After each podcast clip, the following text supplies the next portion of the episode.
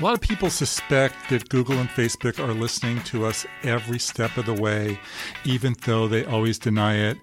Amazon, too, they always say, oh, it's just the wake word on our speakers. Only when you use the wake word do we actually listen in, record your conversation, store it, archive it.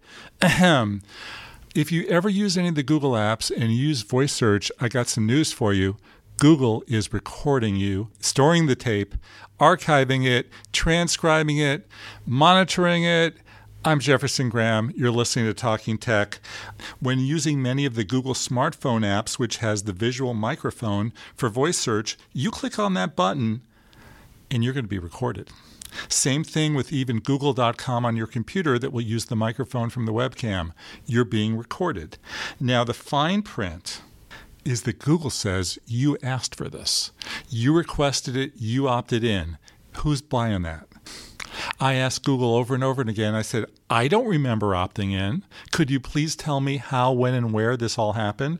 And Google chose not to give me an answer to that. But here's how it works because I had to replicate everything.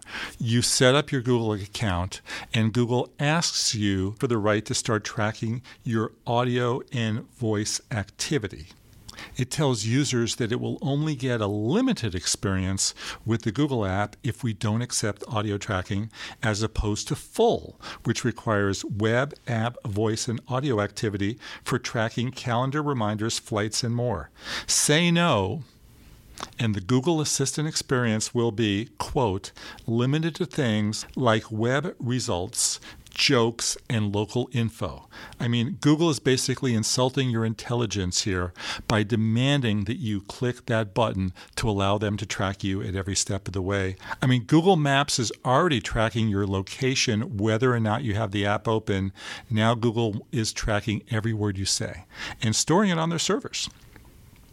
So, public service time, how to, how to stop Google from doing this. Click on the little icon, which is the picture of you in the upper right. Uh, that's your Google account. Go to Manage Your Google Account, select Data and Personalization, then Activity Controls, Web and App Activity.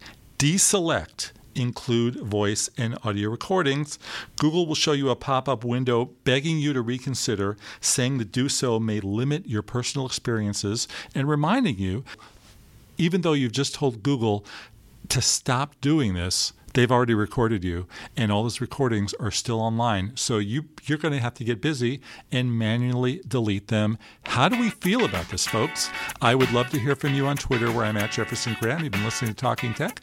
Please subscribe wherever you listen to online audio.